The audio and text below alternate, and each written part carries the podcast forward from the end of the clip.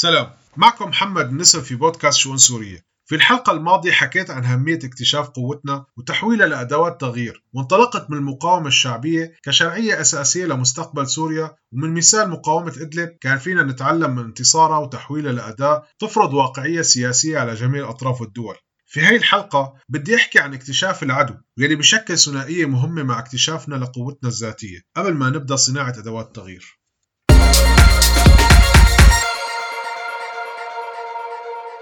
نظام الأسد من بداية ثورة 2011 تعامل معه النشطاء والسياسيين كأنه كتلة صلبة واحدة متجانسة ومتعاونة لا يمكن اختراقها ولا يمكن الوصول لها. إلى حد ما ممكن يكون صحيح هالشيء لكن بتجربتنا على أرض الواقع في سوريا شفنا كيف أصغر منظمة لأكبر مدنية إغاثية ولا سياسية وأضعف فصيل عسكري لأقوى عم تحكمه وتديروا أجنحة وتيارات ضمنه. ما ضروري تكون صراعات على السلطة أو تحقيق مصالح وغايات شخصية إنها ممكن تكون اختلافات بسيطة بآليات التنفيذ والتكتيكات. وأغلب التجاذبات والانقسامات بتكون باللحظات المطلوب فيها تجاوب حاسم أو مواضيع مفصلية. التيارات والأجنحة ممكن نشوفها حتى بالشركات الخاصة وهالشيء الطبيعي اللي ممكن نشوفه بأي مجموعة عمل وخاصة لما تكون متشعبة وكبيرة. لذلك ما فينا نستثني نظام الأسد اللي عمره 40 سنة قاداته عايشين من لحظة تشكيله باستنفار تام من أزمة لأزمة من تحدي لتحدي.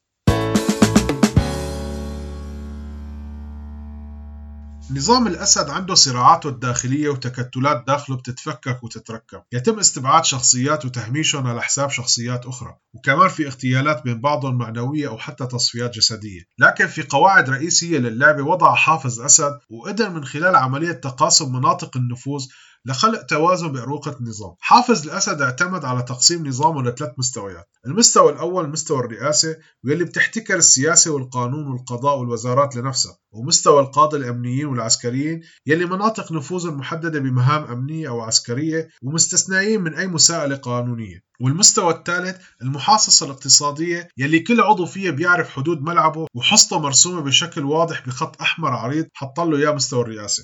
القادة الأمنيين والعسكريين يلي مستثنيين من قبل حافظ على الغنائم الاقتصادية المفتوحة وجدوا لأنفسهم بدائل تانية عن طريق نظام الأتوات الخاص فيهم. فكان أي نشاط تجاري زراعي مهني وحتى اجتماعي وخيري وفني لازم يمرق من عند الأجهزة الأمنية. وبهالشي تحققت مصلحتين أساسيتين لنظام الأسد مراقبة المجتمع كاملا وتحقيق غنائم كبيرة للأمنيين. أما العسكريين فكانوا الأقل حظا بالغنائم الاقتصادية وكانت محصورة برشاوي الإجازات وسرقة المستحقات المالية والمادية. ورغم أنه تبدو قليلة لكن لما نجمع العدد يصير كبير تتحول لثروة لصالح الضباط. طبعا هذا عدا عن السرقات من العقود من الجيش أو زراعة أراضي الجيش بمحاصيل زراعية. بهيك طريقة رسم حافظ أسد حدود واضحة للعبة على كل مستوى والتوازن تحقق بيناتهم بأنه أي شخص بيخترق قواعد لعبة في مين جاهز يعبي مكانه مباشرة. وبنفس الوقت لما كل شخص من هالمنظومة يسعى للفائدة المادية لنفسه فهذا بيمنعه يشارك حصته مع غيره. وهذا بيعني صعوبة تشكيل تحالفات وتكتلات ممكن تتحول لأجنحة وتيارات ضمن نظام الأسد.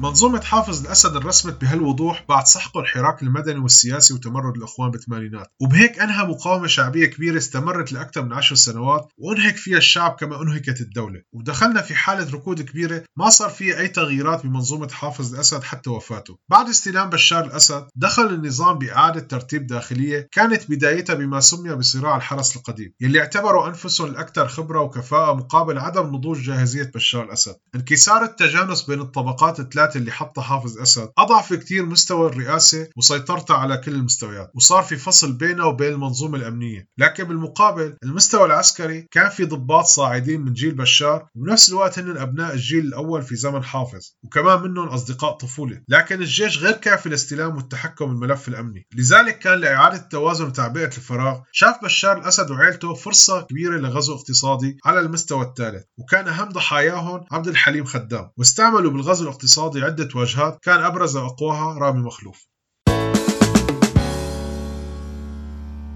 الغزو الاقتصادي في بلد مغلق كليا بيعني امتلاك كل شيء والاستحواذ على الاقتصاد مكن بشار من إعادة الهيبة والقوة لمستوى الرئاسة. وحقق توازن نوعا ما لصالحه مقابل سلطات واسعة للأفرع الأمنية ما قدران يخترقها ويسيطر عليها. لكن بالوقت اللي حافظ الأسد حقق السيطرة المطلقة على نظامه من خلال وضع قواعد لعبة بحدود متوازنة مرسومة لكل شخص اعتبر بشار الأسد أنه هالشي غير كافي والسيطرة المطلقة بتجي عن طريق الاستحواذ الكامل. ولتحقيق هالغاية لجأ بشار الأسد لحزب الله باعتبارها الجهة الأكثر علم بدهاليز المخابرات وعندهم خبرة سنوات طويلة بالتعامل معهم وبيملكوا دراسة مفصلية عن تطور المخابرات قبل وبعد وعن الشخصيات المفتاحية نقاط القوة والضعف. أكيد فرصة مثل هي لصالح حزب الله مستحيل تتكرر مرتين لأنه بشار الأسد كأعلى سلطة في البلد أعطاهم صلاحيات اختراق الأجهزة الأمنية يلي فينا نقول ماسكة حزب الله من خناقة طول السنين الماضية. القرار يلي اتخذه بشار الأسد بنى تيار ضده في أروقة النظام وخاصة من يلي ساهموا في بناء منظومة أمنية في المنطقة تتحكم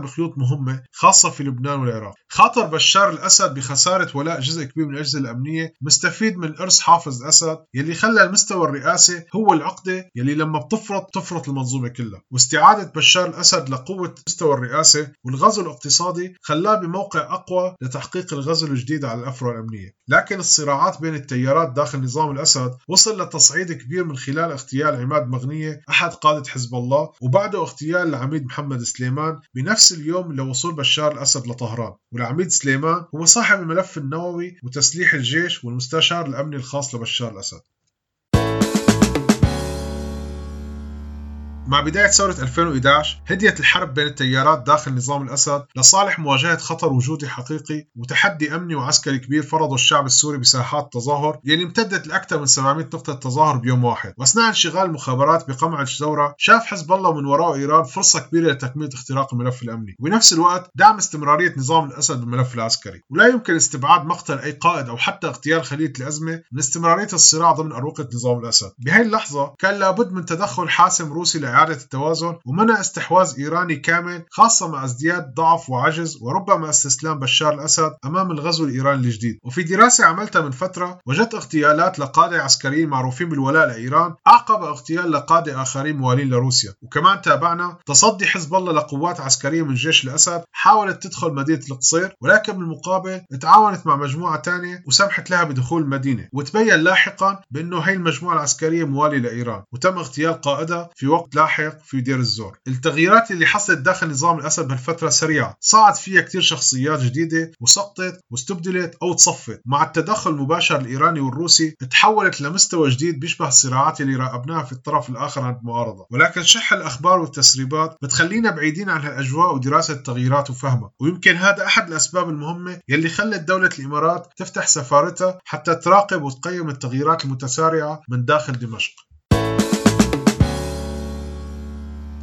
وأنا عم سجل الحلقة أطلق رامي مخلوف فيديو تاني عن صراعه مع جهة ما حددها بشكل واضح وهذا أكبر دليل نملكه حتى الآن عن صراعات كبيرة داخل نظام الأسد وهالمرة وصلت للدائرة الضيقة جدا. لذلك التعامل مع نظام الأسد خلال السنوات الماضية من مبدأ الكتله الصلبه المتجانسة كان ضعيف جدا وخاصة من الواجهات السياسية اللي ما بتملك أدنى فكرة عن تركيبة العدو اللي عم تواجهه وتطالب بأسقاطه. وعم يخليها أمام الدول عاجزة عن تفكيك شفرة نظام الأسد وإدارته للبلد. ويمكن كمان بيخليها عاجزة تطرح حلول وخطط لإدارة البلد من بعده بدون كوارث وفوضى سلاح وأمن شاملة ممكن تنزلق لحرب مفتوحة على غرار اليمن وليبيا ولكن بدموية أشد. التغييرات والتصدعات في نظام الأسد مستمرة وما فينا الآن نتنبأ فيها. لكن من الواجب أنه نرصدها ونحاول نفهمها ونستثمرها في عملنا السياسي والنضالي. وبنفس الوقت ما نحيد عن مركزية ورمزية شخصية رأس النظام يلي حطها حافظ الأسد وتفكيك العقدة بإسقاط المستوى الأول يلي هو مستوى الرئاسة. معرفة العدو اللي واجهنا مهمة كتير لحتى نبني أهدافنا ونختار نختار أدواتنا بعناية وهالشي لازم نفكر فيه مع أي عدو بنواجهه وطرحت نظام الأسد كمثال لأنه حاليا هو أخطر عدو على السوريين بكل انتماءاتهم وأطيافهم. هو خطر على يلي معه أكثر من اللي عم يقاوموه.